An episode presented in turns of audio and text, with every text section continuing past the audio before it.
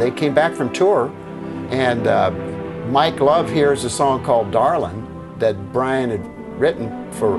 We were Three Dog Night was called Redwood at the time, and he was pissed off. said, "What are you giving them a hit song for?"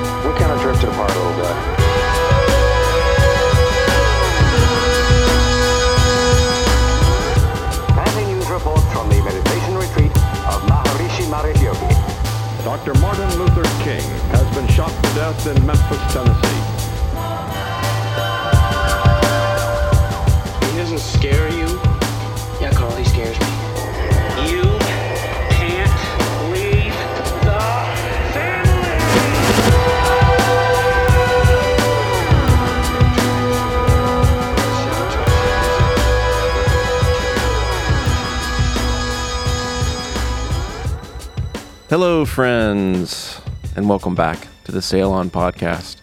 This is Wyatt in Nashville, Tennessee. Thank you so much for joining me for today's show. I hope everyone's having a fantastic fall. And for our listeners in the Southern Hemisphere, it's almost summertime. How about that? I'm very stoked for the holiday season. It's my favorite time of year. So, hope you guys are excited as well and um, have a lot to be thankful for.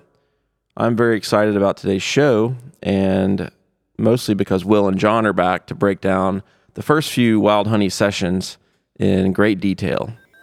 But first, let's celebrate the news.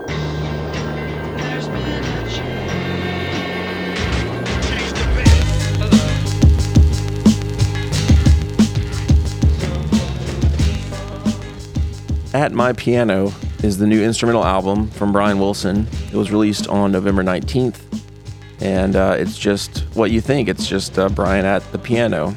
It's a really nice listen. That's all I really can say about it. Check it out. Unfortunately, Brian had to postpone his European tour due to COVID restrictions, and um, that's a bummer. Hopefully, you homies across the pond can still see Brian in the future. In the meantime, I'm sure you guys are well aware the long awaited, long promised road documentary about Brian was also released on November 19th. Reviews are really good. Uh, everyone that I talked to that saw it really enjoyed it. So check it out. It's in some theaters, but it's also streaming on most platforms. I was fortunate enough to see it a few months ago at the Nashville Film Festival. Quick shout out to the homies that spotted me there, Gabriel and Slice. It was nice meeting y'all. I shared all of my thoughts on the film uh, over on the Sail On Patreon page.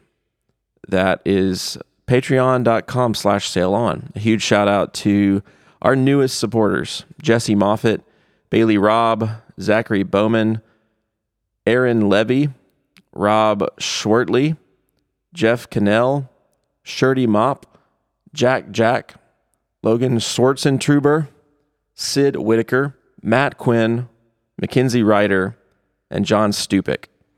You guys are amazing. Thank you so much for keeping the show running and advertisement free, which is great for everyone. We love you. If you want to support the show and get access to a ton of bonus episodes, please head over there and check it out. We just started a new Patreon only show with our good buddy Freddie French Pounce. It's called Surf Wax. Hello, friends. I'm Frederick French Pounce, and welcome to the debut episode of Surf Wax. Now, Sail On listeners may be familiar with me already through my Mixology podcast, where I take a look at. and it's an all vinyl Beach Boys show exclusive to our patrons. Speaking of which, I wanted to read a couple emails from you guys. The first one is from Cameron Catalano.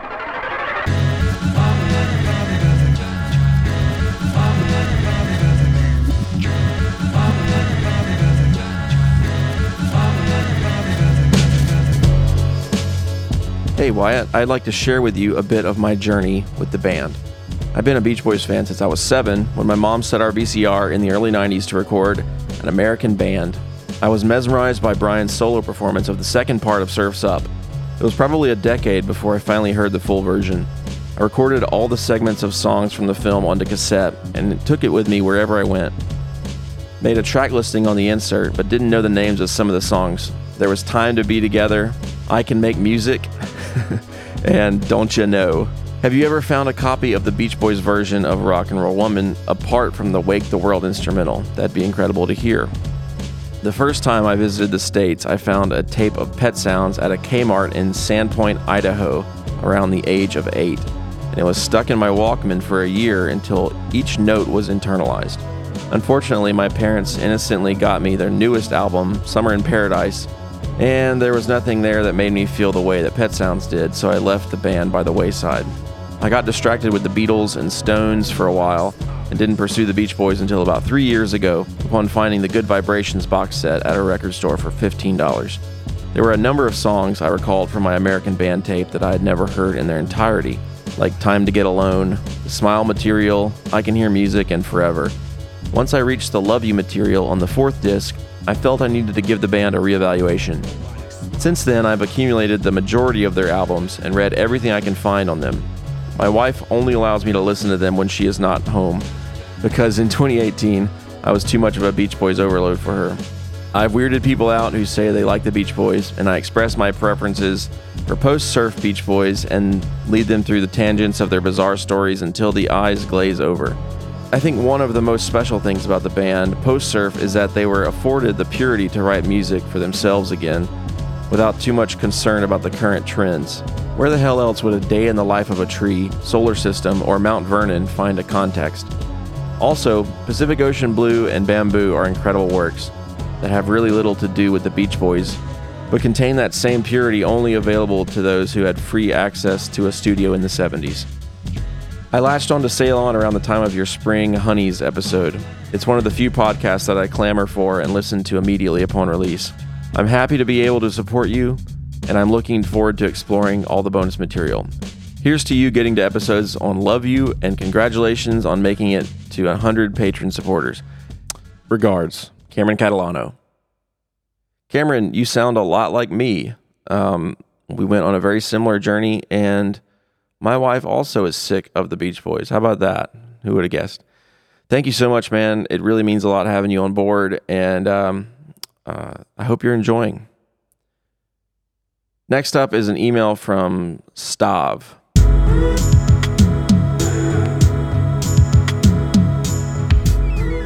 Thank you for the podcast. I listened to it with my eight year old, trying to instill in him good taste. He loves the podcast and is chipping in two and a half dollars a month for it. We mostly agree with your assessment. It especially made my day when one of you said that Hard Day's Night was the best Beatles album. I agree, only one bum song on it. Hopefully, I'll see you in Vancouver, BC someday, or at least in Bellingham, Washington, though Seattle is also an option. Thanks again, Stav. Really cool. Thank you both for listening and supporting the show. Uh, we do hope to bring the Sail On Band to the Pacific Northwest again in the next year, so stay tuned. All right, let's not waste any more time. Let's get into the making of Wild Honey with my wild homies, Will Crera and John Brody.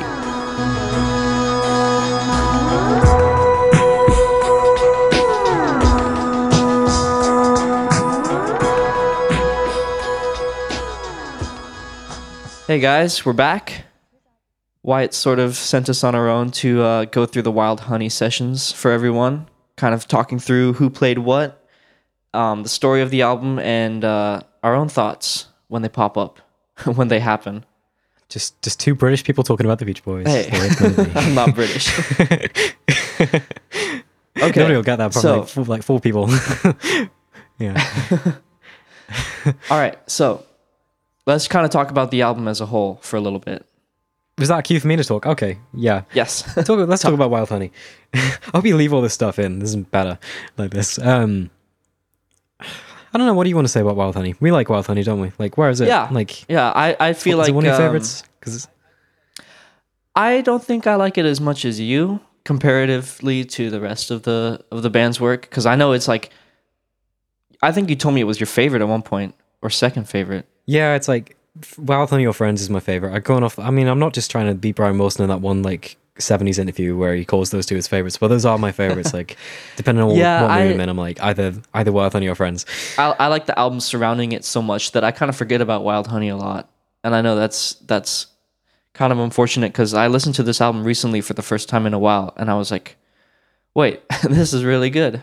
When I listen to the album itself, it doesn't feel like finished, like in a way. Mm, Like I, when I think of Wild Honey, I think of like Lonely Days and Time to Get Alone and Cool Water and like Can't Wait Too Long and all those sorts of things and like all the stuff around it. And I'm not when I talk about Wild Honey being my favorite, I'm not really talking about like the record itself. I'm just talking about like all this those songs and stuff from that period. Um, yeah, because it's very short, but Friends is short too. But you're right, Friends does feel more like a a complete work front to back. Yeah, Um, it's it's one of my favorite things about it is though it's like it's so short, but like every second of it is good. Like there's not a second like there's true, not one that's thing on the album yeah. that I don't enjoy. So that's that, that that's something I like about it. yeah.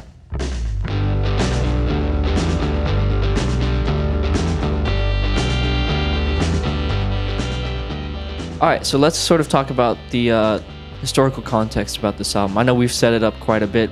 I don't really know. It's it's so frustrating trying to do like background research for Wild Honey because nobody ever talks about it in like specifics. Like you'll just get Bruce talking about how much he likes it, and then you know music for Brian to cool out by, but nobody really talks about the way it came together and stuff. But pretty much they were planning on doing this fake Hawaii live album. Um, and that would have been their, you know, they were really behind after the Pet Sounds going in Smiley Smile, like a long gap between albums, and they owed a lot to Capitol, so they had to get another one done quite quickly.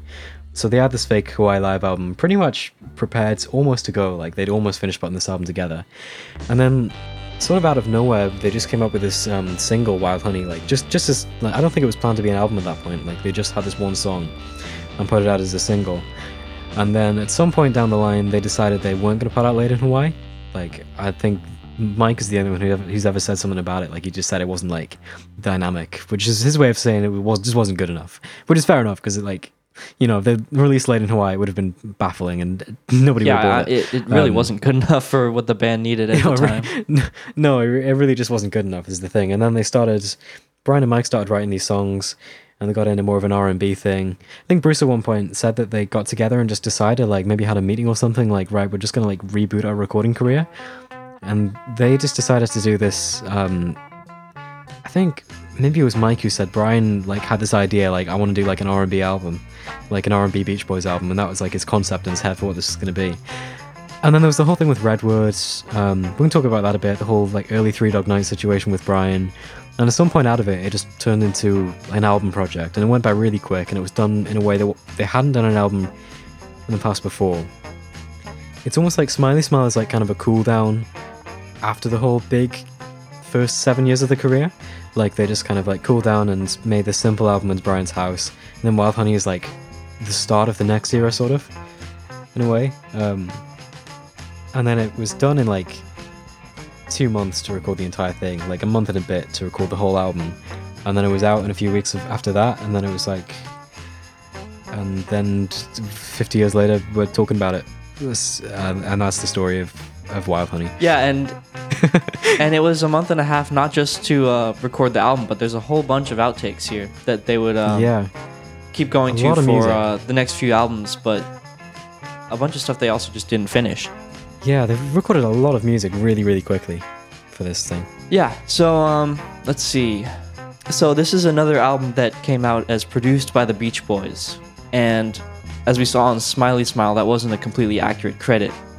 Um, the whole band talked about the fact that Brian was still the producer of the band, the producer of the album, and even in a way that he hadn't been before, because he was playing almost everything on the album. And that's pretty much true here as well. It sort of got that produced by the Beach Boys credit because there are a few tracks on here that didn't really involve Brian as much, but yeah, it's like an almost Brian Wilson produced album. Yeah, almost. 9 out of the 11 like- tracks are like completely produced by Brian. So it's it's a really generous credit. Yeah, there's, there's been some things people have written about how like Carl was kind of like co-producing this album, and or Carl was taking over from Brian, and Brian was sitting back and writing the songs, and then Carl was just making them, which isn't true at all. Brian was in the driver's seat for almost all of this whole thing, but Carl was like stepping up and being almost a co-producer in a way in some of these tracks. And you know, there's one of them. Well, there's two of them. Like I was made to love her and how she boogalooed it. That he was like the driver of, almost, and then like Bruce was Yeah. helping out a little bit as well. So the, you had some more Carl input here than you would even on the next album. Friends was back to being Brian like in control of the whole thing, but this was almost a little bit more of a band album, like an like an almost Brian completely all the way through album. Yeah, and that isn't something completely new either. Carl chiming in for some advice here and there because he did that on earlier albums too. Like he would tell Brian when something sounded bad, or he would, you know, give his thoughts on the sounds because the sounds were really important to him, of course, just as they were Yeah. to Brian. You hear that going back so long as well. Like it's like like the summer days and summer night sessions and like Smile stuff and the party especially. Um, the party sessions especially. Carl is like pretty much co-producing these sessions with Brian. Um, like obviously he's kind of like the apprentice, I guess, but he's in there like giving actual like practical feedback, almost in the way that like Murray would have been like in the early. Obviously, Carl's not Murray, but you know what I mean. He was like in the studio doing stuff for, for a long time before this, and it's just becoming more formal at this point. I think I was listening to like the Help Me Rhonda session, and Brian kept trying ideas, and Carl would be like, "No, that sounds bad," and Brian would listen to him. So I mean, that's sort of what he's doing here, and it's not anything super new, but he's also producing a few tracks on his own without Brian. But again, for the most part, this is pretty much just another Brian Wilson album, in the same way that everything else has been. Yeah, totally. And it's um because it's not so I mean again it's like there's a few bits of session musicians and like a guy from the touring band and a few things like that, but this is like I guess it's odd it gets talked about as a band album and it's not really in a lot of ways. Like it's because Mhm. these tracks were really minimal. It's like piano and bass and then they'd overdub loads of stuff and it wasn't like like the, the Beach Boys as a live band playing together, but it was them pretty much doing almost all the instruments on the album again, like more more than they had since about like like All Summer Long, really. More than that is this this is like the most Beach Boysy, pure Beach Boysy album in a long time. Yeah. In terms of like them playing all the instruments themselves. Yeah, and, and even all summer long, a lot of the tracks have like Hal and Ray and Steve and Jay. But it's kind of um, the way they did it as well. It's almost building on the Smiley Smile way of doing tracks, where like they start like with very minimal things and they overdub stuff. So there's a lot of a lot of looping and interesting ideas going on with this thing. It's done in a very sort of homespun way, but not completely at home as well. It gets that lo-fi reputation. It kind of is. It's still in the primitive home studio, but there's a lot of Wally Heider stuff as well, which was like a replica of Western Three.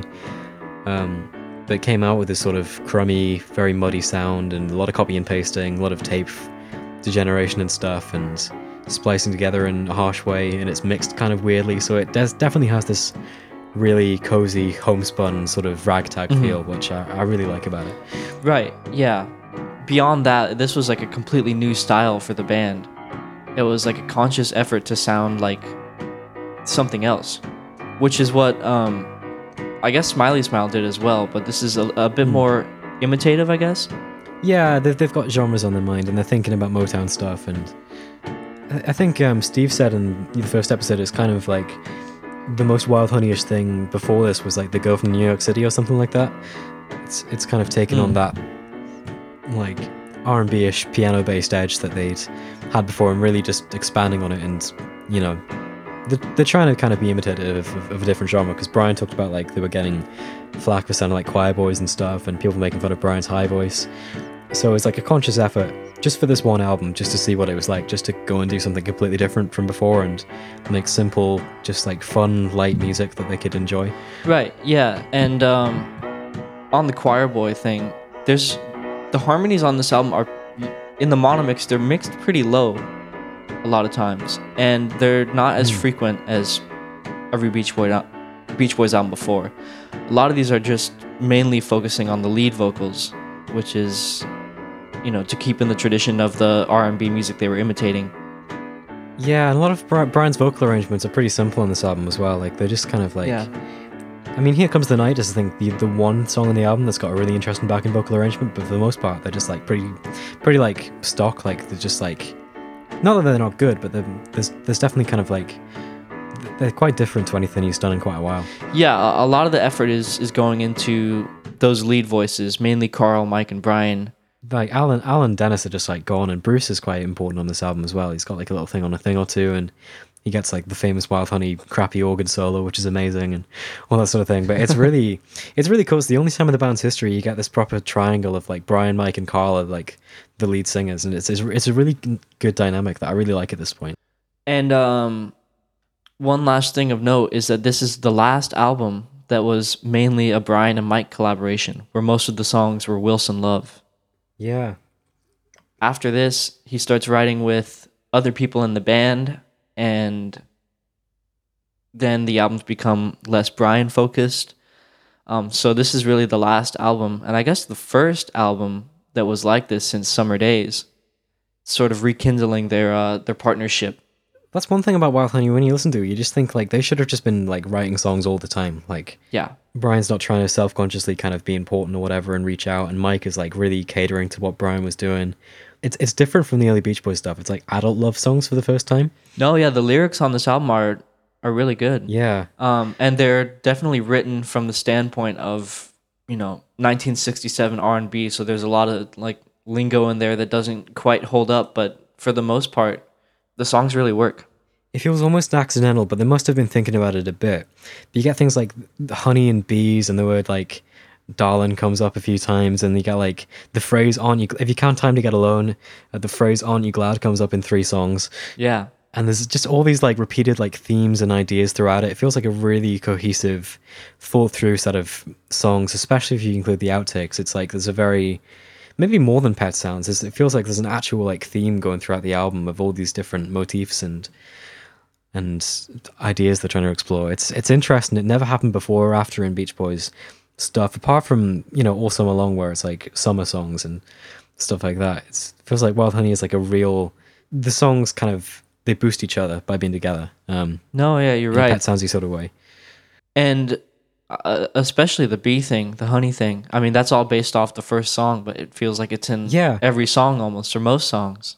Yeah, it even feels like it's in country air because you've got like the Chamberlin where the tape runs out and it sounds like bees are like attacking the speakers. It's great. I just picture that as the bees on the on the front cover every time I listen to it.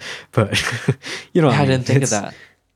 I think of that every time I listen to it, which we'll get to near the end because it's one of the later songs. But all right, so oh, um, I'm pumped up about Wild Honey now. Now I start talking about it, I'm like, yes, this is good. Yeah, see, it's it's great, and you forget how great it is because it's it's so short and it's so hidden and it's so surrounded Yeah. by other great albums.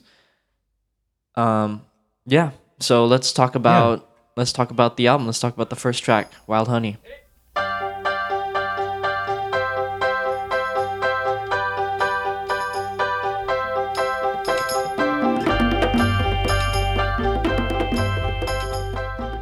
I mean, it's a great song um, that I really had to let grow on me. I didn't like it at first. I thought it was like something abrasive about it, and then some one day something just like clicked, and I thought, oh, this is great.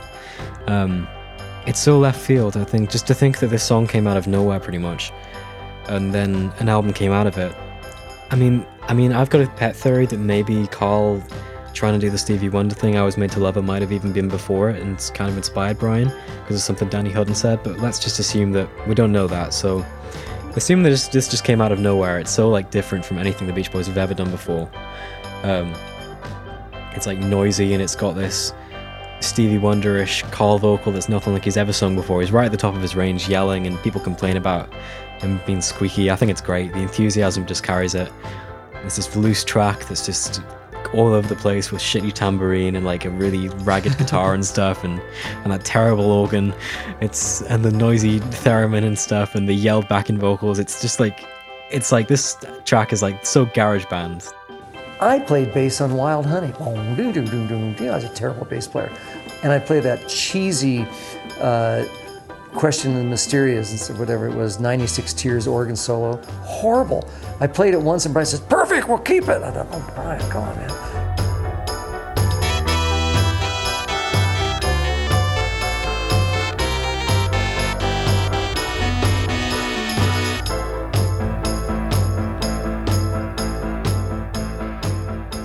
The track itself was played by just just the band, besides the theremin, which is uh, Paul Tanner once again.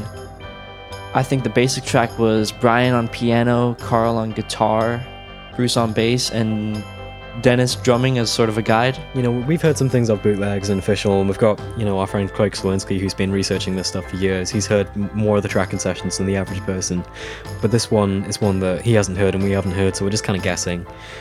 But because of the way things bleed into each other, we can kind of guess that it was put down by Brian on that great D-tune piano, which really comes into its own on Wild Honey. Like, there's a reason people call it the Wild Honey piano. It's because it's just all over this album. It's like the defining sound of it. Um, there's like a 12-string acoustic guitar, which is just not the thing you'd expect to be on this track. It's like really loose, playing like low down, and Carl's like just attacking the strings. Um, Bruce played bass on this. We know that because he said it. And then there's a load of percussion that I guess was overdubbed. Like apparently Dennis played the drum kit out in the hallway of Brian's house to get the echo from it, and it's just like this nasty, like, like badly recorded thwack sort of. There's this terrible tambourine. Yeah, I think might have been. Carl. Yeah, I think it might have been Carl. Like we thought it was Brian, but now I heard like I can hear Brian's voice at the end of the take, so I think it was must have been Carl doing this and not Brian. Um, and yeah, the tambourine bothers you Ah. a lot, doesn't it? Yeah, yeah. Well, it starts playing this one rhythm and keeps it throughout the song, but then at some point it switches what beat it's on. It's like it's like he forgets exactly what he's doing, and it, it yeah. really messes with me. Uh, The the tambourine on Good Vibrations does the same thing in the second verse. Yeah, it's just like I hear I can't unhear it every time every time you mention that, but it's just like something loose about it. And then you've got these bongos and the congas, which is all over the place as well. That that organ, which is this really grating like sound to it. Like Bruce played the organ because that's another thing he said, and apparently Brian was running around like, "Hey, Bruce, play bass," like, and I play the organ, and Bruce was like, did it in one take, and Brian was like, "That's great." um, it's like a, a Farfisa organ, I think. It wasn't the normal Hammond or the Baldwin. It was what they brought on tour, No, so it's got that no. really transistory, harsh sound. And in the solo as well, it's got this cool thing where they used, if you remember, like "I'm in Great Shape," where they had that echo feedback loop thing that builds up. And they've got this interesting effect on the organ that like swirls around and things with another part. And then they brought in Paul Tanner to play the theremin because, like Brian, I think Brian at one point said it was like for old time's sake, kind of. But the theremin is Yeah. double tracked to make it more shrill, and it's just going up and down between one note the whole time. It's just going G to G to G to G. Um, it's and it's so simple, but like, so it gives it this crazy like energy, like a siren kind of. I don't even know how to describe it. Yeah, Steve would probably I be able think to think of what song that's from. I, but I can't. Yeah, I can't imagine the song without it. Really, I mean that's kind of the defining sound to me.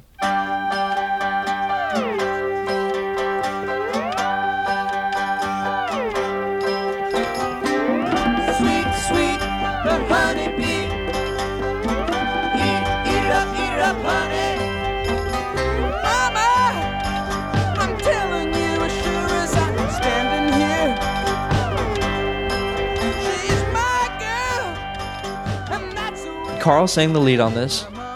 Um, I think people kind of have mixed opinions about this because it's very not in the Beach Boys style.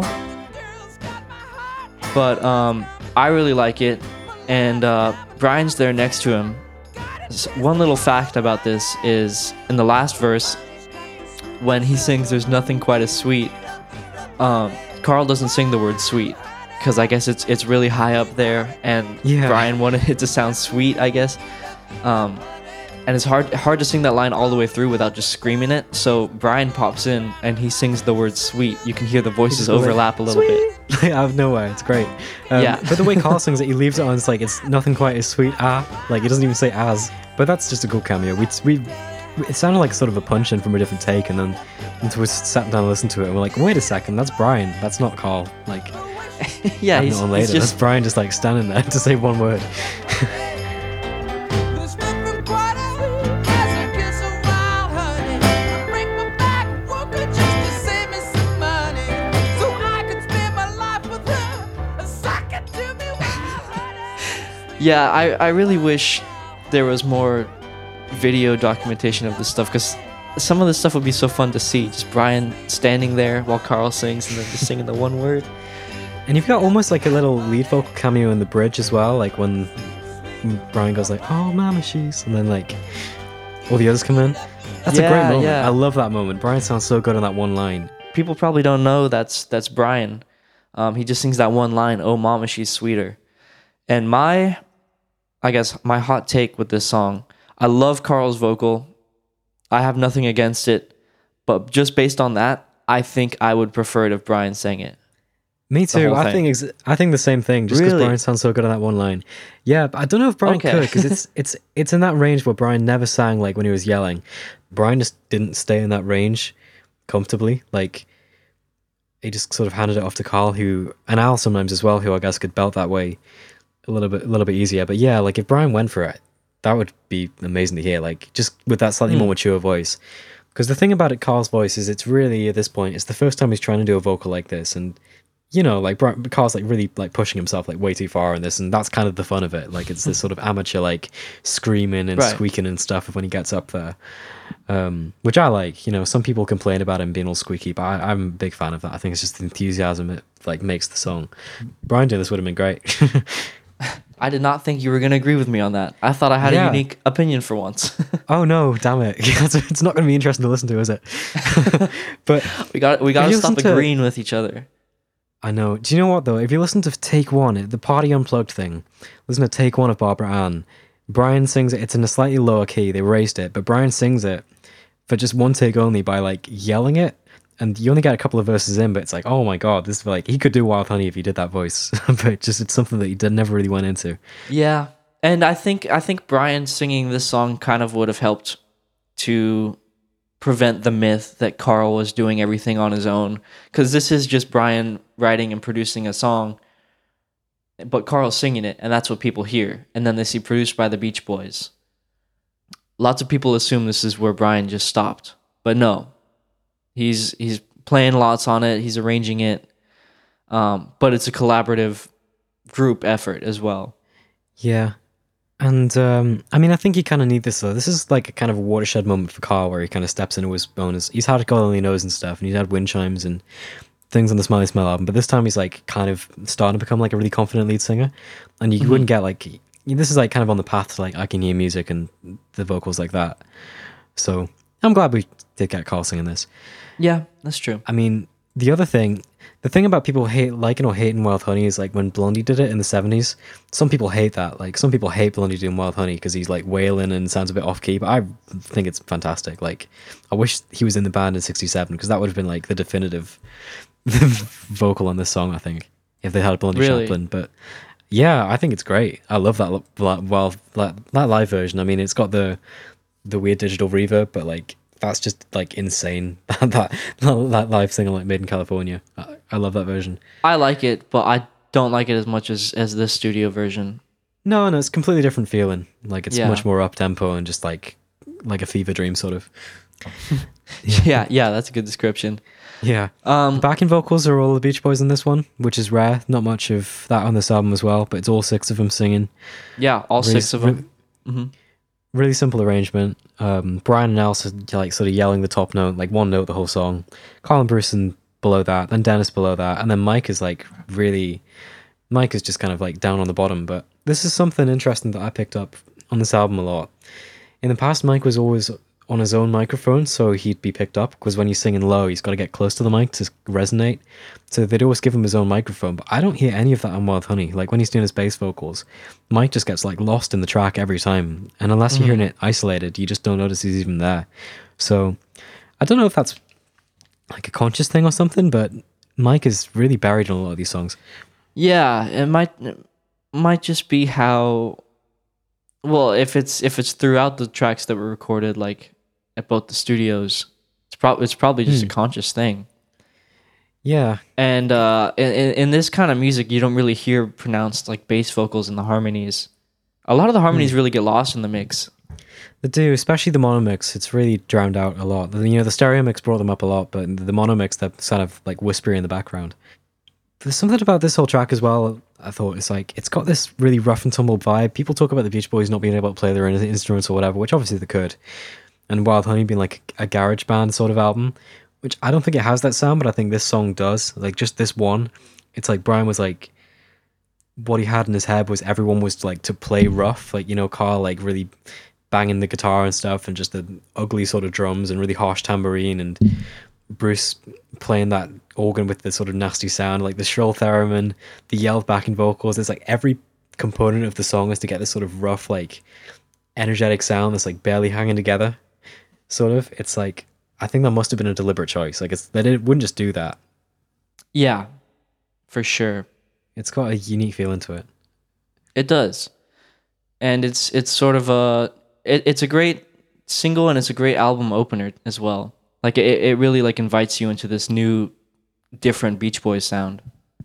And great lyrics by Mike as well. They're like kind of a bit like if you really just listen to the lyrics and then like write them out and read them back, it's they're kind of ridiculous, but you know, like I think Mike said he had it in his head like he was imagining Stevie Wonder singing the song and trying to write that sort of thing. And he was just listening to the track like as they were pl- finishing it up, and he saw this jar of wild honey on Brian's shelf and was like, "Hey, like that's a." I think his exact wording was like, "Wild honey, that's a great name for a, a hot chick that you're really hot for." like, like that was his exact wording, Yeah. I think, for it. But yeah, it's cool, and then someone's so spontaneous about it, and yeah, I think it's a fantastic song. It really, really grew on me a lot over time. I didn't used to like it as much as I do now, and now I think it's just like brilliant. Um, and c- like could not have been made by anybody else at any moment in time other than like the Beach Boys Yeah. in Brian's house. Then it's just yeah, I love it.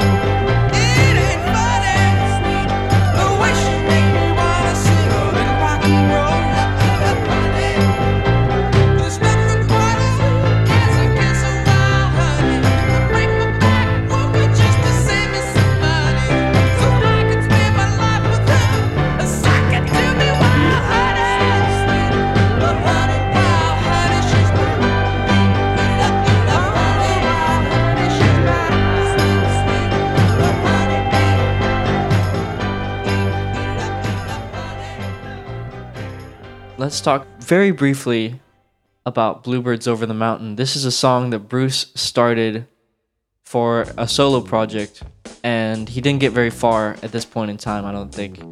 It was just a bass and drum track that he cut with um who who, who did he do that with? Larry Knechtel and Jim Gordon. Jim Gordon. Yeah, so this was when Bruce was still thinking about doing a solo project in the late 60s, and this is all he got done at the time. And then later, this got um, taken back out by the Beach Boys for 20/20. So we'll we'll talk about the rest then, I guess. Yeah, we'll leave it for now. But it's an odd curiosity thing that it was like started as you know we've got with a little help from my friends, and it's kind of ambiguous what Bruce was going for there. But with this, he straight up said like this was going to be like a solo single for himself, and like he never thought it was going to be for the Beach Boys. So. Wild Honey, the song was recorded on September 26th and September 27. And then Bluebirds, the session was September 29, was Bruce just going off and just recording this like bass and drum track for himself that he sort of left in the can for a year before. Carl maybe heard it and was like, "Ooh, could we do something with this?"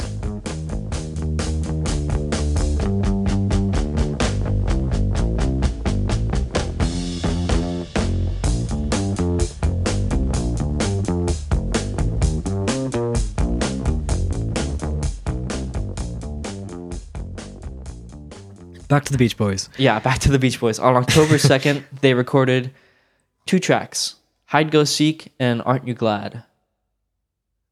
So, Hide Go Seek here is a cover of the Honey song. It was a single. I forget if it, if it was an A or a B side. I think it was a B side. Yeah, it was a it was a B side. It was um the A side was Pray for Surf, I think. Right, right, right, right. Yeah. Yeah. So, this is a song that they first brought back for the Beach Boys in 1964 for Don't Back Down. The original melody of that was this song, and then Brian completely rewrote the entire track over the same chords. Um, and now they're actually bringing it back for the Beach Boys, but all they got was a track, no vocals. Yeah. Yeah. And it's it was almost like hard to figure out how is this high go seeker first, but it's in like it's in a different key and that song was like I was trying to pick down like what the structure of that song was and that had like a sort of drum roll and a cappella intro and then like a verse and a verse and a bridge and then like another break and then a verse and then a fade out thing. But this track, it's hard to tell because at first that it's even hide go seek by the Honeys. But it's the same song, but it's literally just one verse and then a bridge, and then it stops, and that's the whole track. Like the structure's like really compressed, and I guess it would have been looped the way Aren't You Glad was. Like they would have just Yeah. taken that section and repeated it For over sure. and over again. And it's much more slow and kind of bluesy. Um, really simple track. Again, it's just Brian on piano, Carl, I guess, on bass and guitar, and then the drums sound like everything Brian did on Lei'd in Hawaii, like really sort of crappy Brian drums. Um, and then they just sort of left it, didn't get any further with it. It's sort of odd curiosity. Okay, so the second song they recorded that day got much further. Aren't you glad? This was a new original by Brian and Mike. And again, I think it's just Brian and Carl that day in the studio, kind of stacking yeah. up all the instruments. Yeah, just Brian playing. They started off with just with Brian playing his like D-tune piano with the strings taped down, like they did on a lot of the Pet Sounds and Smile stuff to get this muted staccato sound, which sounds really cool. And Carl's playing bass on it, and then they just stacked stuff on top of that. Um, this is like, I mean, this is like our favorite song from all this stuff, isn't it? Like both of us. Yeah, like our it's it's mine. It's mine. Yeah, too. mine too. Mine too.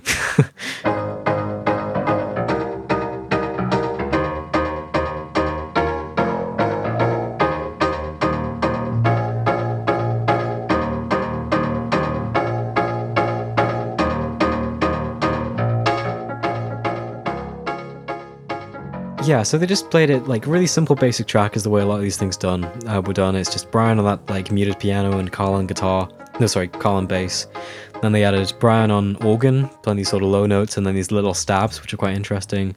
Carl on guitar, again on these like these were buried in the mono mix and brought out for the first time in the stereo mix. Just these really nice little light touches to it. Um, it's an interesting arrangement. It's like he was sort of just making it up on the spot. These tiny little like soft guitar noodles.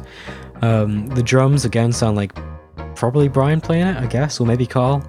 They sound like all of Brian's stuff whenever he plays drums.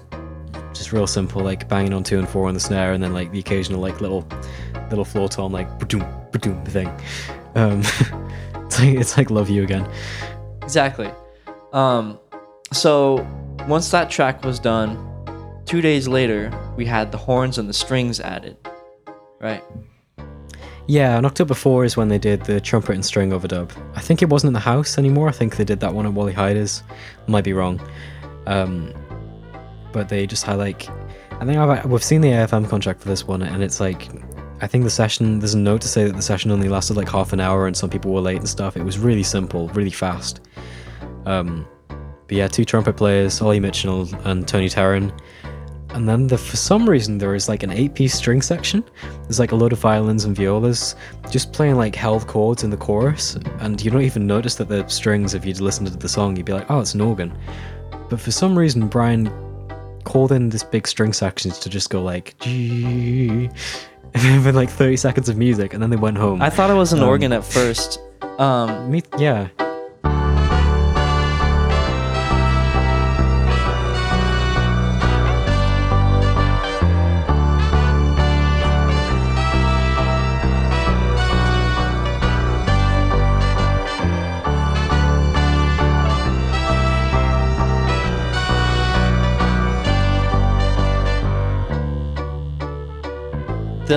I think the strings and, and the horns kind of give this more of a legitimate like Motown sound to it. I think, yeah, my opinion on this song, this would have made for a better single because it, it's less of like a weird, unique, sort of like you were saying, garage band production, and it's more of like, I guess, closer with what was popular at the time in late '67. Like it sounds like a lot of what was on the radio. It sounds like the like um, "Happy Turtles Together" song by the had- Turtles. Yeah, Yeah, I remember you pointing that out. It really has that feeling to it. It's got that Um, big, loud, um, you know, triumphant chorus, and then the bouncy melody in the verse. It's it's really nice. Yeah, and it was done, but the way it was done, like, I mean, we'll probably talk about this more once we've got all the who did what out of the way, but like, this song I really think could have been like, it could have been a big single if it was done in the way that they played it live a couple of years later.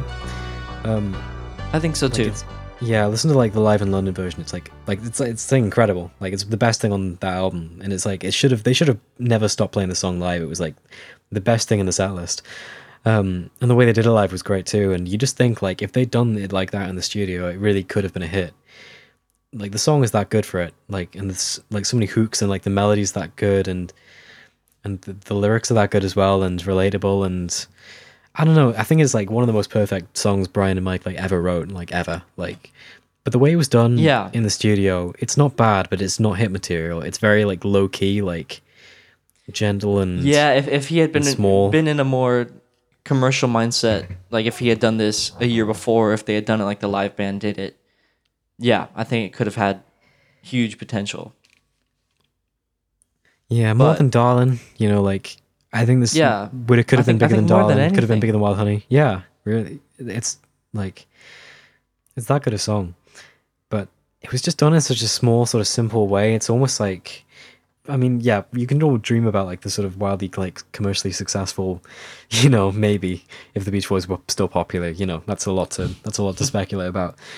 But you can dream about that version. But it's it's just a cool. It's such a cool production as well, and it sounds so fresh and like bouncy and and sort of angular in the way it was done. Um, Yeah. just simple and homemade, and it's got such a, like a good feeling to it. Like it's just got such a like a nice, inviting sort of atmosphere. Yeah, and how good is the contrast between Mike and Brian on this one? So yeah, it's great. I mean, before we talk about that as well, the way the track was done, it's just Brian and Carl played through just like the verse and then the pre-chorus and then the chorus and then they stopped and then this the song itself was just copy and pasted. Like if you listen to the song, it's just the same thing twice and then it fades out. Um, and then they also slowed it down as well before doing the vocals, which gives it even more of this mellow vibe. Like they played it in E flat and then brought it down to D, so it gives it this really, it gives it this gentle sort of like feeling. If you listen to it at the original speed of the track, it's got like a lot of energy and it feels like very commercial sort of. Um, and then they brought it down. I guess maybe for Mike's range, maybe just because Brian liked the feeling of it better. But it has this sort of nice slow thing. It makes the trumpet sound kind of slurred and, you know, just gentle. Um, but yeah, the vocals on this is are fantastic. Yeah, I think it's probably Mike's one of his best vocal performances. I think because it's it's very much not like his usual style. He's singing much higher and much softer. Yeah, it's it's it's got this really nice mellow feel into it. Like he didn't he does this quite a few times in on the albums afterwards. Like you get some of it on Friends and and after that, but it's it's sort of the first time he's really adopted that gentle like he's singing really up close to the mic. He's really quiet. He's really sort of I don't know. It's a completely different like style from Mike, and it's his best voice. I think whenever he sings like this, it's he does it better than anybody else in the band. I we, well, we should probably clarify because I think in the in the Sunshine Tomorrow booklet it said Carl sang the lead vocal, but he does not. It's all it's all Mike and Brian. Yeah, Brian sings the lead in the chorus. It, it sound doesn't sound. I mean, it, it might be slowed down a tiny bit, like like almost a semitone or something like that. I'm not really sure, but I'm not really sure these days. Like I go back and forth on whether it is, but it's definitely Brian. and Brian's um, one of my favorite Brian vocals, the way he sings that chorus. But yeah, it's not Carl. It's just Brian and Mike sing the song. Um, and it's yeah, and Brian even sings to himself as well. He's got like the response vocal where it's like, "Tell me you know what I mean" and stuff. And it's Brian like just singing with himself. Like it's a duet between Brian and Brian at that moment. Um, Yeah, I love it. yeah, it's great. Um, the backing vocals, all the Beach Boys are there. Um, I think, I think all of them are there, like quite buried down. Yeah, like, it's nice- it's it's hard to hear because they're mixed so low compared to the lead vocal. Yeah, it's not not a very thick backing vocal sort of arrangement, just very simple, and you've got the me and you thing, which is nice.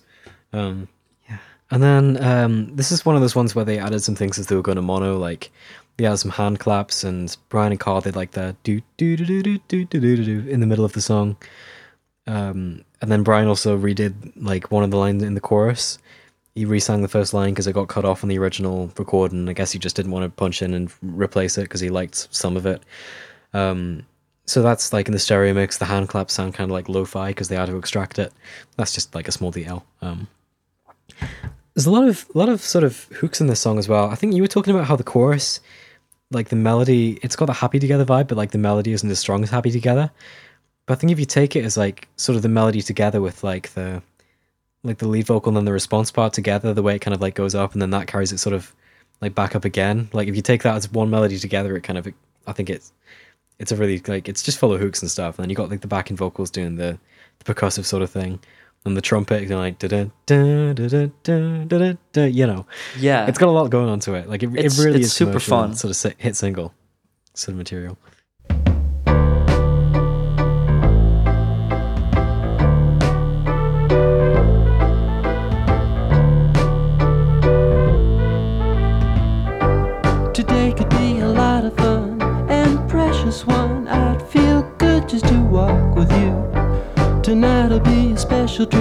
You're so sweet, and I feel good just to talk with you. You know that I've been a long time needing you.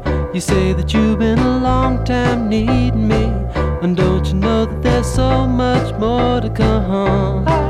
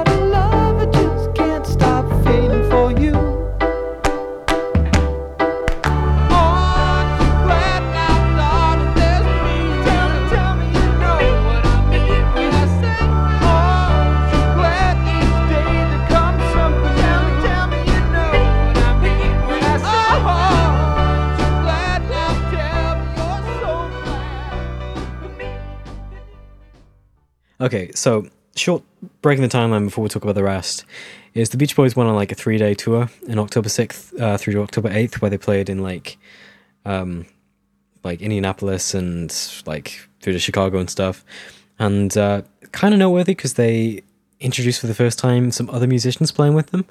Uh, they done they tried to do that earlier in the year, but like with had like a cellist and stuff like that, but um, and some horn players. But I think because of union reasons, they weren't actually allowed to bring them on stage. I can't remember if they ever played with him. Uh, Ian Rusten would know that. I don't know that. But anyway, they got this guy called Ron Brown, um, who uh, was a bass player, and they also, I think, maybe got Daryl Dragon at this point. I don't know if he didn't. I don't know if he was there here or if he was at the Thanksgiving tour um, a month later. But he became like a very significant part of the Beach Boys for the next few years. But that's kind of interesting that um, to know that like they they've got a guy playing bass, they've got a keyboardist. Um, they're really sort of starting to work on expanding the live act so they can play the material better. Um, and also they played Wild Honey for the first time a few days before it came out, I think, of those shows. Um, these weren't recorded. These aren't the things that are on like Sunshine Tomorrow. This is just a few shows in the middle of all this stuff. Um, and while the Beach Boys are away, I don't know if they even had an album on their mind yet, or, or what Aren't You Glad and stuff was for, or if the Beach Boys like beyond the track worked on the vocals. They just, you know, they'd done the Wild Honey single. It was due to come out soon. Um, and they had this short tour. And while they were away, Brian started working with another act called Redwood, which were, well, which were Three Dog Night in a few years' time. We've never been stopped being friends since when, when I first met him from from that first day up uh, at at uh, with, when David Anderle brought me to, to uh, his house, um, and uh, I've I'd formed I'd, I'd, I'd gotten two other singers together, and uh, he knew about it, and uh, he heard us sing, and he was he he really liked it, so uh, I think he wanted he wanted to start that I think there was a period where what he'd always wanted to do was have uh, uh, have a whole artistic thing that was separate from the Beach Boys, and he, he kind of did a little bit with his wife Marilyn in the early days and stuff like that, but it was wasn't. Uh, I think he was really st- st- saying the Beach Boys have done their stuff. I've really done what I think is some incredible stuff. Now I want to start doing stuff with other people, other bands. So we were, we were the uh, the band that he thought, you know, we were we were vocalists. He could, we didn't we didn't really play. We could play guitars and stuff, but we weren't a band that he had to fight. He could bring in, drop in. He could bring in his crew of people, and we could. Uh, besides what the Beach Boys could do, which we could basically do, could be really soulful. Blues, we could do blues. I mean, hard on blues. So I think he felt that his palette could expand in areas where he hadn't. Uh, kind of get into the little Spector area, which you couldn't kind of do with the Beach Boys and uh, vocally sometimes. You know, that it was a different kind of sound. Beyond this Beach Boys single, before they had an album in mind, Brian's always sort of you know wanted to branch out with other artists so this was another example of that something that he hadn't done in a while right when was the Yeah, last yeah. time he when was the last Jasper time Daly. Jasper, Jasper Daly? Daly. yeah I- and and I think by this time Mike and Bruce had tried to produce the Pickle Brothers a comedy act oh, fuck the Pickle Brothers. don't, don't include that Why bleep it? But I want my thoughts to be heard. yeah well the less said about that the better but um yeah. yeah the difference here is that brian wrote two very very good songs um, for redwood which later became three dog night danny hutton and and all them so Cory Wells and um, whatever you call him. Who was in Three Dog Uh, Night again? Cory Wells, Chuck, Negron. chuck yeah yeah yeah Yeah, and Danny Hutton. okay so brian wrote two songs for them uh, i think the deal was there it, was going to be two singles on brother right Basically, yeah, Brian was angling to produce another artist. Like I think Danny said, yeah, that Danny Hutton and Brian had been friends for quite a while at this point. Um, Danny had done like this awful cover of Farmer's Daughter that you have to hear to believe years ago. Um, that's not relevant, but I just want you to, I just want Wyatt to play it so you can hear how bad it is.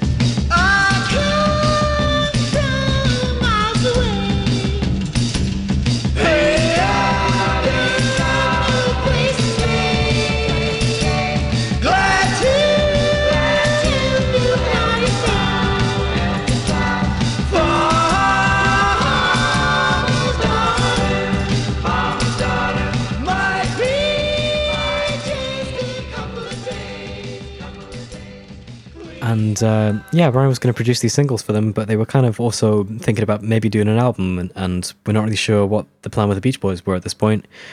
But tentatively, for like for now, they were doing singles and then maybe an album afterwards.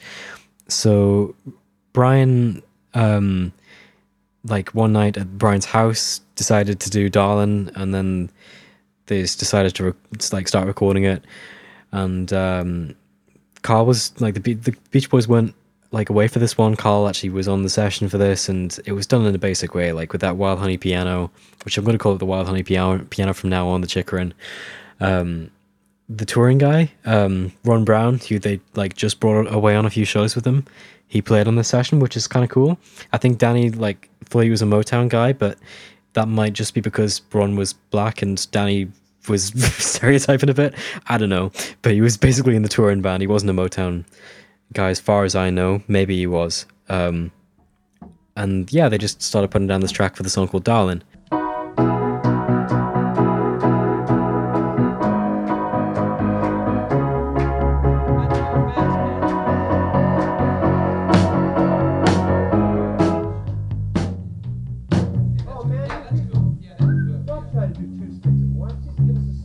Carl played some drums like off mic.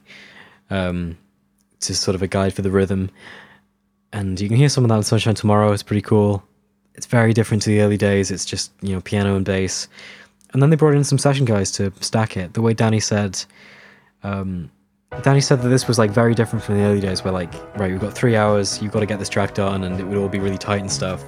Brian was just like going to the kitchen and getting like a burger, and you know between doing tracks for this, and it was a it was a different atmosphere, and it, it sort of has a quite a different feel from anything he'd done in the past. So the first thing that they put on this was the drums, the real drums, which were done by Hal Blaine.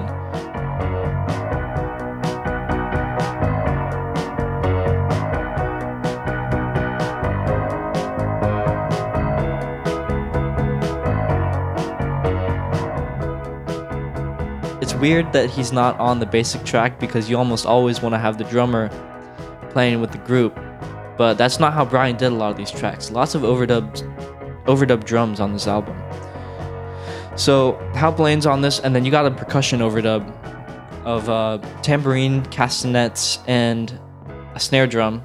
Very dead sounding, bad sounding drum, um, which is pro- which is probably just uh, I guess Hal Blaine and then Brian and Carl.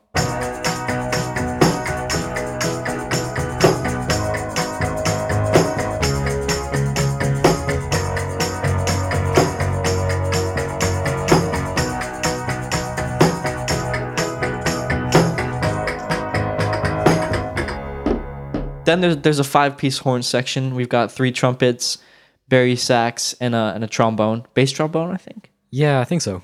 Yeah, and um, Brian didn't have trumpet sections that often. This that's kind of a, a, a newish thing on this album, and they're they're Yeah, voiced totally. like uh like saxophones. They're voiced very low, like uncomfortably low.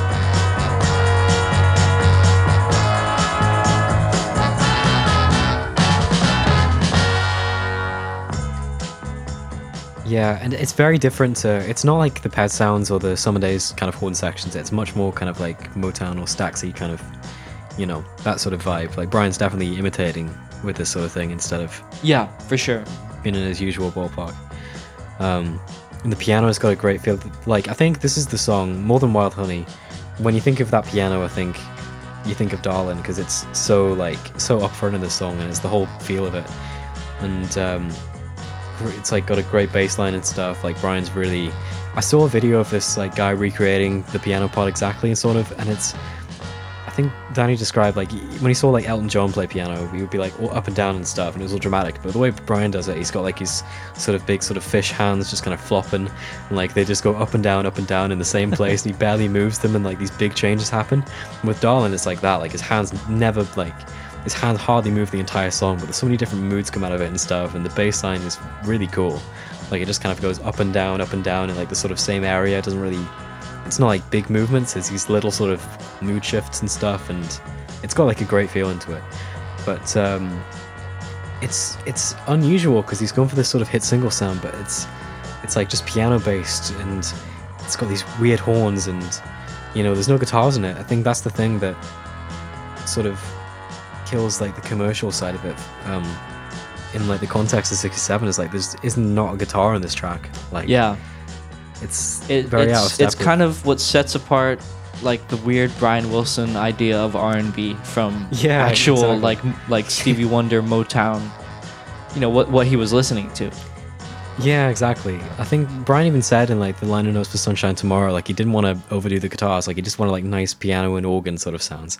Like I don't know what that means. I don't know what he meant by that, but it does like it's definitely deliberately avoiding the trend of the time, um, and giving it this sort of boogie woogie type like it's all about the piano in the song. Um, and then the vocals again, Carl Wilson singing the lead. Um, Yeah. I think this is a much more convincing lead vocal. I feel like he's more comfortable with this one than Wild Honey. This one, I would not want to hear Brian sing. Well, I, I, I wouldn't prefer it. You know, Carl just nails it. Uh, It's it's perfect.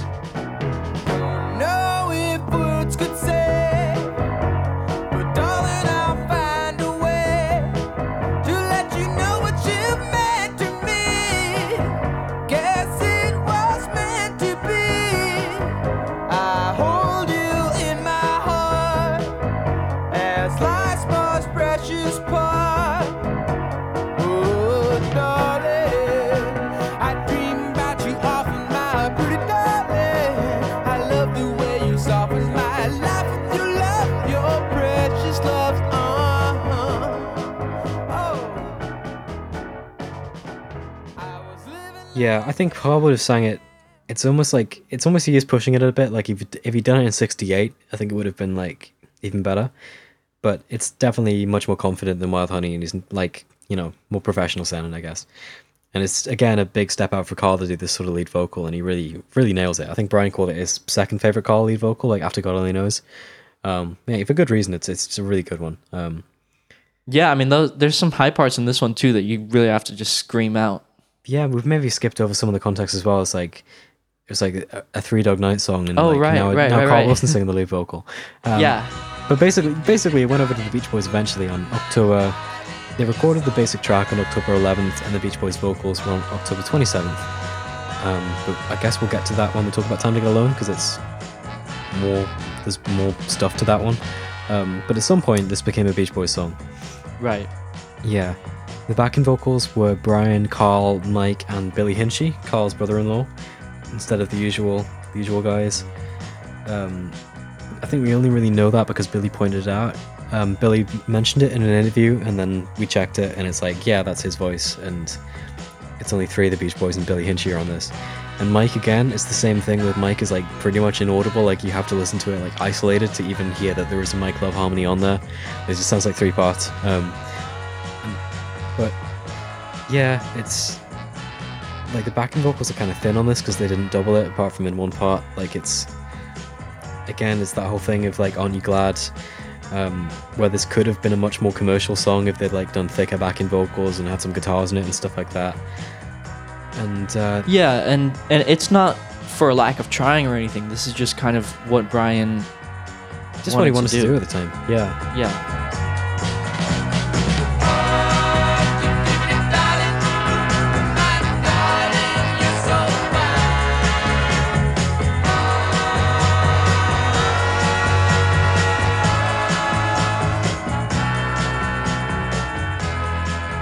Yeah, he was like deliberately not deliberately trying not to be competitive. Like he wanted to do something, you know, just just different for himself, I guess. Um, Yeah, it's the whole exactly. music And I- I for Brian to cool out by Cool quote that Carl said. Which Yeah, doesn't mean. Brian's going to sit by and watch other people make music. It means Brian's going to make music and enjoy it and not have to feel stressed about making it compete in the charts. Yeah, people people definitely misinterpret that because if you listen to the sessions, he's still in charge of everything and he's like yelling at Carl to not do it wrong, you know. Yeah. In the Yeah. same way he would if he was making pet sounds. It's just a different style. Yeah, music like speaks for itself. Instead of being for the charts, it's like music for Brian to listen to himself. Like he actually enjoys like you'll listen to Wild Honey and Friends because it's music that he wants to hear and he wants it to be right because he wants to hear it that way. It's not because he think it's it's not because he thinks it's going to be competitive. Not that he was doing that in the past, but like there was definitely like an angle of this has to be important and this has to be like more complex or you know than other people in in the in the business. And now he's like he just wants to hear what he wants to hear, kind of for, for his own sake.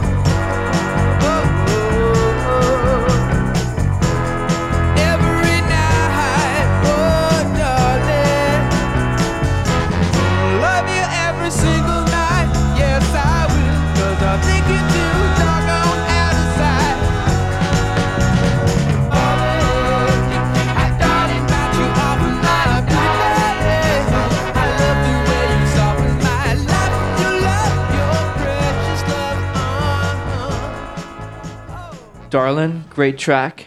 I think it initially had vocals on it by Three Dog Night, right? Yeah, I think Danny said they did a scratch vocal. Um, they didn't get all the way through, but there's no like mixes survive like Time to Get Alone, so we we have like we haven't heard that like the Beach Boys fully just re-recorded um of whatever they did. Um, there's um there's some copy and paste on this one as well that you, that you don't really notice. Like the first chorus, like the intro chorus, and then the first chorus, and then the fade out are all the same chorus, just copy and pasted over and over again. Um, so you get like the same chorus three times, and then there is a different chorus for the second chorus, just because it's. I guess Brian and the guys just didn't want to sing it more than more than twice, so he just like made a copy of one of them and then just pasted the same bit over and over again. Obviously, it starts out without Carl singing over the top, so it makes sounds a bit different, but. You get to Yeah. the fade out, and it's like, wait, am I just hearing the same vocals again? Because you are. um, so more of that sort of cut and paste style, loopy. That music. that last chorus that's uh that's edited in is um it, it's like a chorus where he he sang it as a pickup so you don't actually hear the word darlin you just hear arlen because the d is not there exactly. They fixed it in the stereo mix a bit, but I like the mono mix where you, it cuts in. This is oh one more thing. One more thing about Darlin as well is I think Mike said that um he wrote the lyrics to this while they were finishing up like the when they were about to record the vocals, but like Brian did it for Three Dog Night by himself without Mike, and I think Brian basically wrote the chorus like he's singing it off mic when he's doing the session. Um, yeah yeah, so like Brian wrote like the chorus lyrics and then Mike filled out the verses, which is the way they kind of worked back in '65 a lot of the time. Like Brian would have almost a song and then Mike would have to fill in the verses. Um, and I guess that's maybe why they didn't like Three Dog Night didn't do a full vocal; they just did a scratch vocal. Like they, the the whole song wasn't written at the time. I don't know. so let's talk about time to get alone Oh, this one's complicated. it's very complicated I don't know where to start with this one.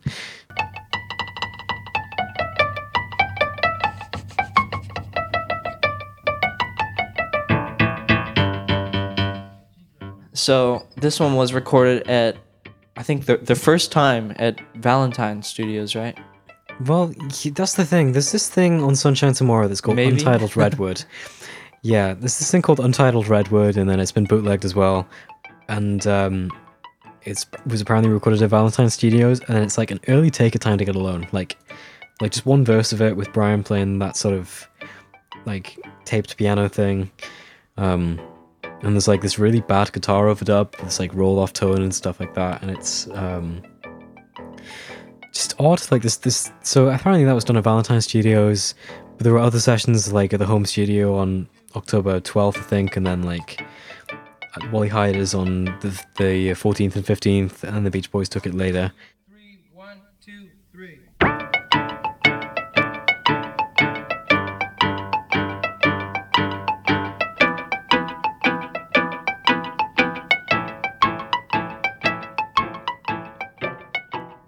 Well, one thing about the the song itself is this is kind of the first time Brian's writing like a real waltz. Oh yeah yeah that's that's true as well I'm I'm trying to think. There's great shape, but that's more like um four and then two, and then there's Cabinessence, but that's also like four and then two.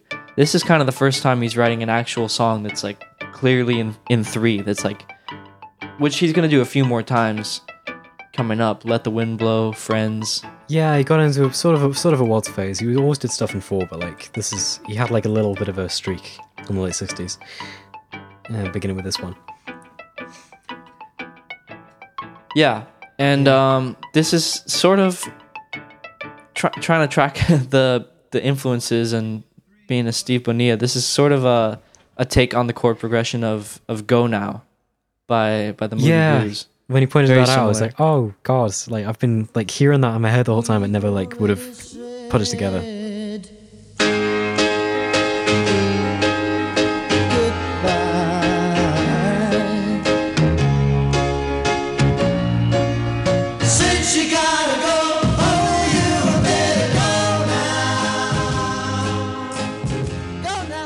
This is. I should also get. I mean, I'm like. I'm trying to think of things to say about the song. I should also probably say that this is this is my favorite Beach Boys song, like my number one. Oh. yeah, big. Whoa, that's a big statement. It's a big Does that statement. make it your just- favorite song? Maybe I don't know. I, I don't think so. I don't think it is, but it's in like top five. Interesting. I don't think most people would say "Time to Get Alone." I do because I've I've researched like the amount of time and thought that I spent on time to get alone, like researching like who played what and how it all went together and like exactly you know like it's I've I've thought about this song like for a million years, um, com- compressed into whatever my life is, but I just feel like now we're actually talking about it. I don't have anything to say about it because I've just like I've just lived with this song so much for so long. But it is my favorite Beach Boys song. And I think I can say that kind of comfortably. All right. Well, let's see. The first thing to talk about here in the recording process is the, the verses, the uh, all all the keyboards that kind of play off each other on the, each the beat. keyboards bounce the bonk bonk bonk kind of thing. so Yes.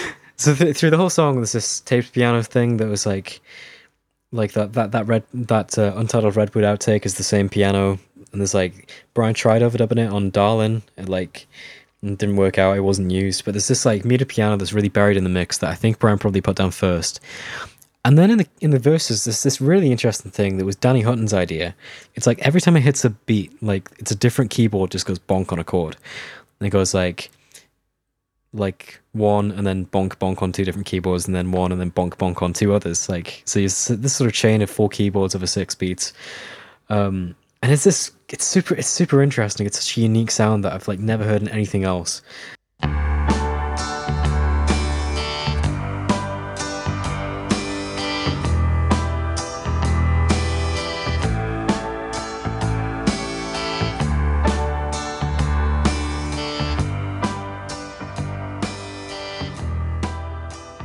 And the way it goes, it's like it goes bonk, and then it's Brian's like D tune piano hits a chord, and then a, and then attack piano hits a chord, and then it goes bonk again, and then a harpsichord plays a chord, and then I think Brian's Baldwin organ on like its sort of nasty buzzy satin plays. So it goes like like the D tune piano, attack piano, harpsichord, Baldwin organ. I think maybe. The, I'm not sure about the Baldwin organ. It might be like a fuzz electric piano that shows up later, but like it's this, you know, like bonk something something bonk something something, and it's such a cool idea. I, I love I love the, the scientific So terms we're when you get using in here. the the instrumental break that was removed from the from the final song, like when it was on 20/20, it's like this sort of marching band type beat thing, and then Brian's playing sleigh bells, I guess. Like Gene Pello was the drummer, and the sleigh bells come in that would have had to be Brian, and you get this really interesting like interplay of horns. Dwight Carver played like a French horn, it has this little solo, and then all these different things come in. It's like it's Jay McLeary on flute, Dick Forrest um, on trumpet, and then you know another French one. All doing this bois bois bois sort of thing where they play like one note, and then the other one will be like it'd be like a trumpet does like the upbeat, and then the French one does like the downbeat, and it sounds like one instrument. And it's kind of yeah, it's really interesting.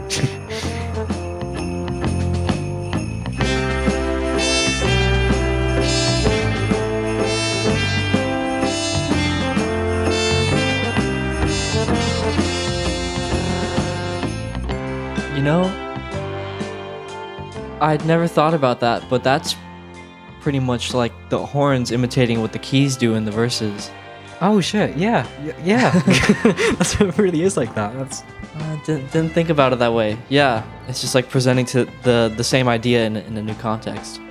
And then in the chorus as well, they also all the keyboards start playing together. I think you know without the organ, but you get like the the two pianos and the harpsichord. It just sounds like a harpsichord, but there's all these different ones sort of combined into this big keyboard sound. And then there's this big buzzy thing, like this this buzzy sound that sounds like a cello or a fuzz bass, but apparently according to Danny Hutton, this was like a Wurlitzer like electric piano playing through like a broken speaker. Um, I guess I'm just gonna take his word for it because it sounds not like doesn't sound like anything else. It's just like a wah wah playing the bass line.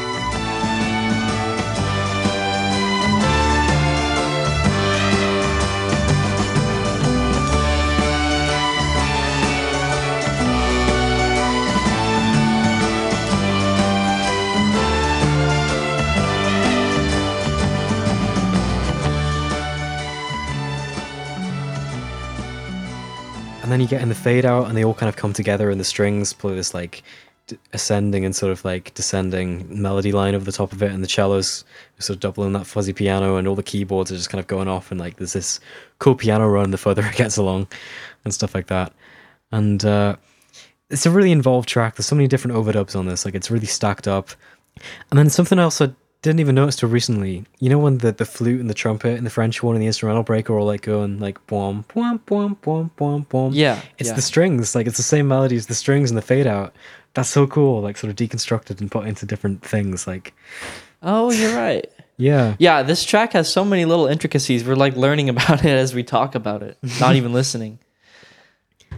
Um, but yeah, that's so different from the way all these other Wild Honey tracks sound. Yeah, it's huge. It's like it's got like a Pet Sounds type scale, but it's not done like a Pet Sounds thing. It's done like Brian Mhm. put down like a piano and then just loaded shit on it, like just in different sections and like it's almost Yeah, I like mean, it's, it- it it's certainly almost like a smile sta- song and yeah. Yeah. I mean, yeah, Smile he would have had he would have had like all these guys in a room playing at the same time and he would have been in the booth instead of just like bringing them in one by one, having them put it on top of his piano. And the drums being last. such a such a bizarre move. I don't know why he does the drums at the last minute all the time, but like I guess he's got pretty good timing. but it does give it Yeah, like well, this sort of lopey, like loose feel into it. Um, so Redwood did vocals on this, and they did the entire song to completion. And I don't really know the details of of who did the backing vocals on this. I think it, are there some Beach Boys in there? The R's Don't sound know. kind of maybe like the same R's in the Hawthorne mix, and like at the end of the bridge, but I don't know. I think it's, I don't know. It's very hard to tell. Um, as a trio, they all sing like all three members of Three Dog Night have different turns of the lead vocal, and it's very tradey out and stuff. And there's different lyrics. Like Brian wrote the lyrics in all the versions of this song, but the Redwood one has different ones again. And um, the great lyrics, really good. Like all four, all three sets of words on this one are, are all good, but they keep changing. Like Brian just wasn't happy with it for some reason. Um, yeah. No, I mean I think these are some of his best lyrics too. They really are. Because he doesn't write pretty many good. on his own. I looked at you, baby, what did I see?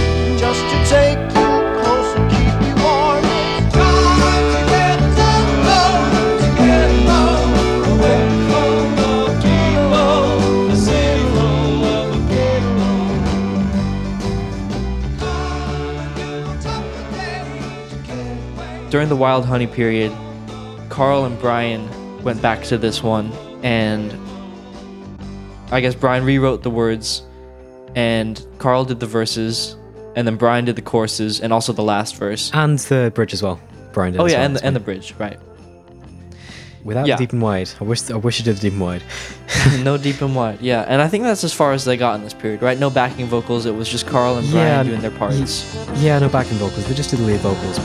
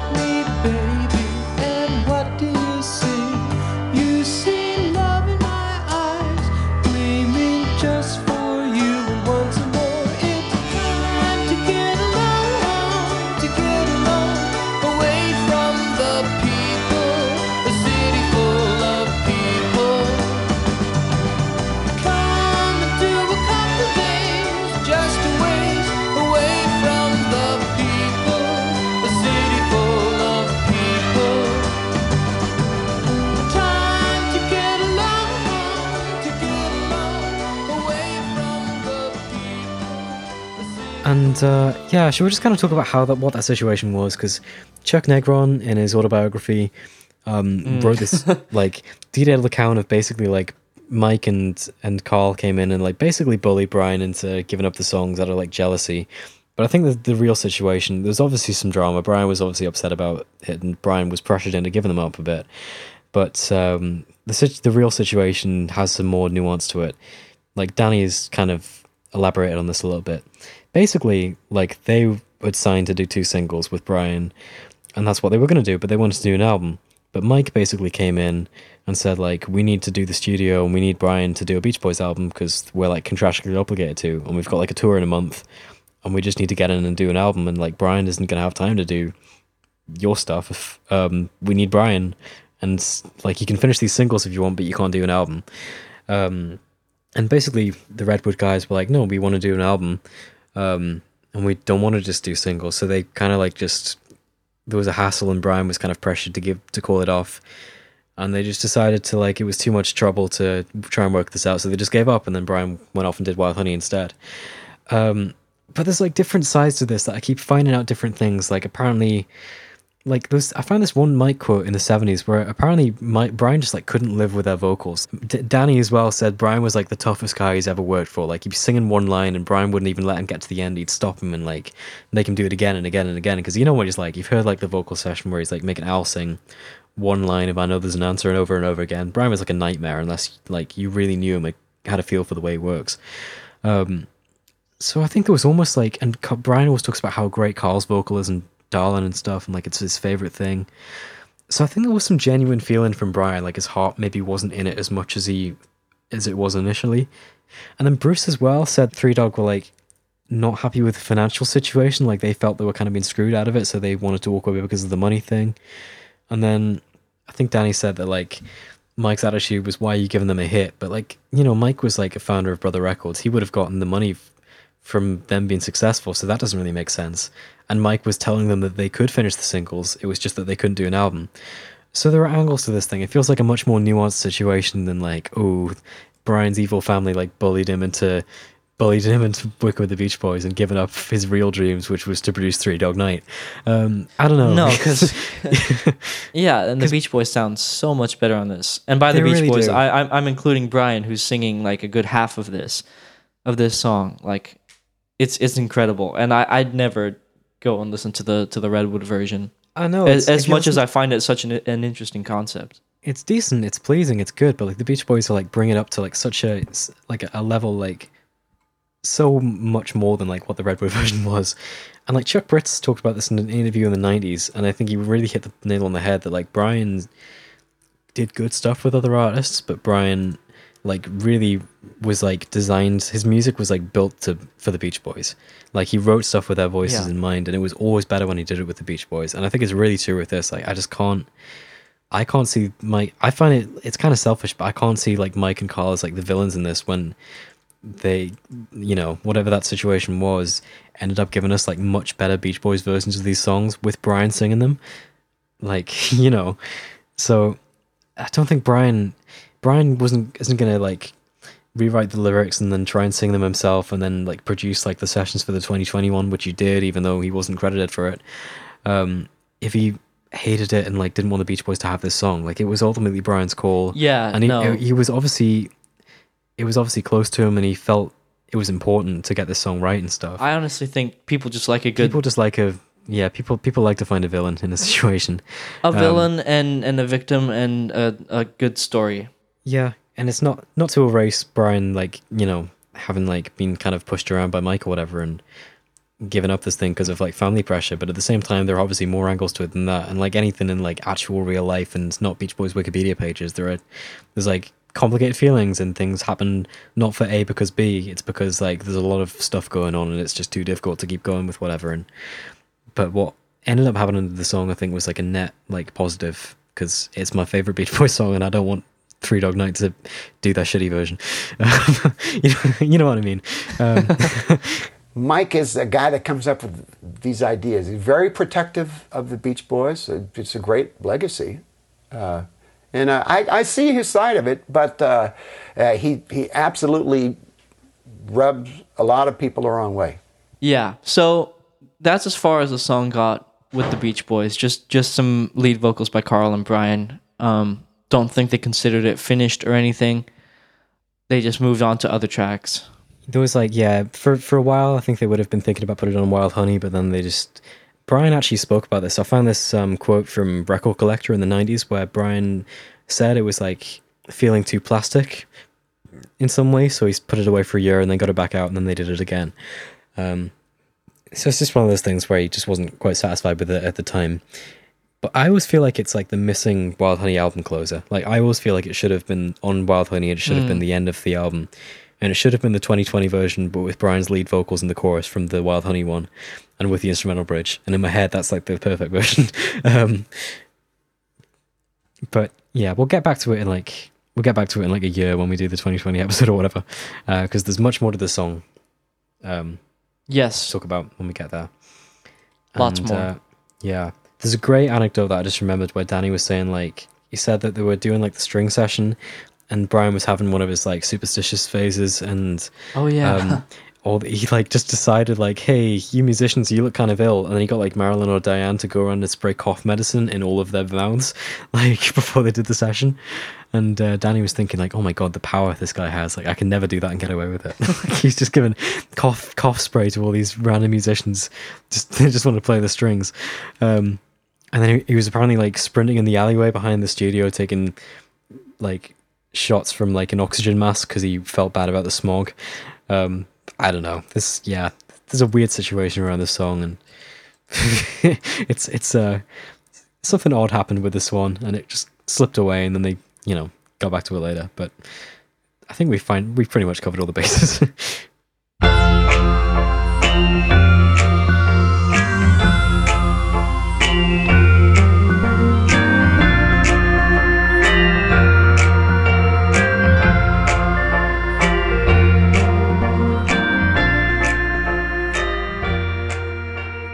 We will pick up with Will and John and the rest of the Wild Honey sessions on the next episode. So, just today, as I was editing this, I found out the very sad news that Billy Hinsche passed away. He was Carl's brother in law and one of the longest tenured Beach Boys live band members. And uh, I'm already working on a special tribute to Billy. So, look for that on the Patreon feed. My heart goes out to his family and friends. I'm very saddened. That will do it for today. Thank you guys again for all your support. Please check out the Patreon page, the Instagram, the Facebook, all the things. It's all in the show notes. Thanks very much to Will and John, to Matt Thompson, who does our graphic design, to Will C., who does the music for the show, and to you for giving us a reason to do it. Stay safe, tell someone you love them, and sail on, sailors.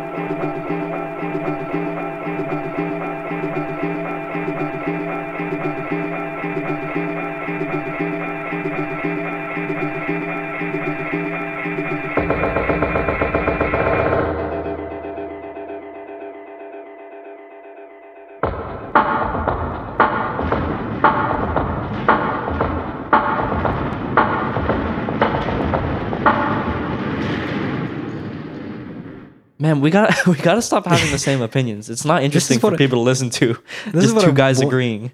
exactly. This is what I warned Wyatt was about, about. It's like we just think the same thing about pretty much everything. Not everything, but like just enough to think. Like if people listen to this, they're going to be like, "This is just one person talking to himself."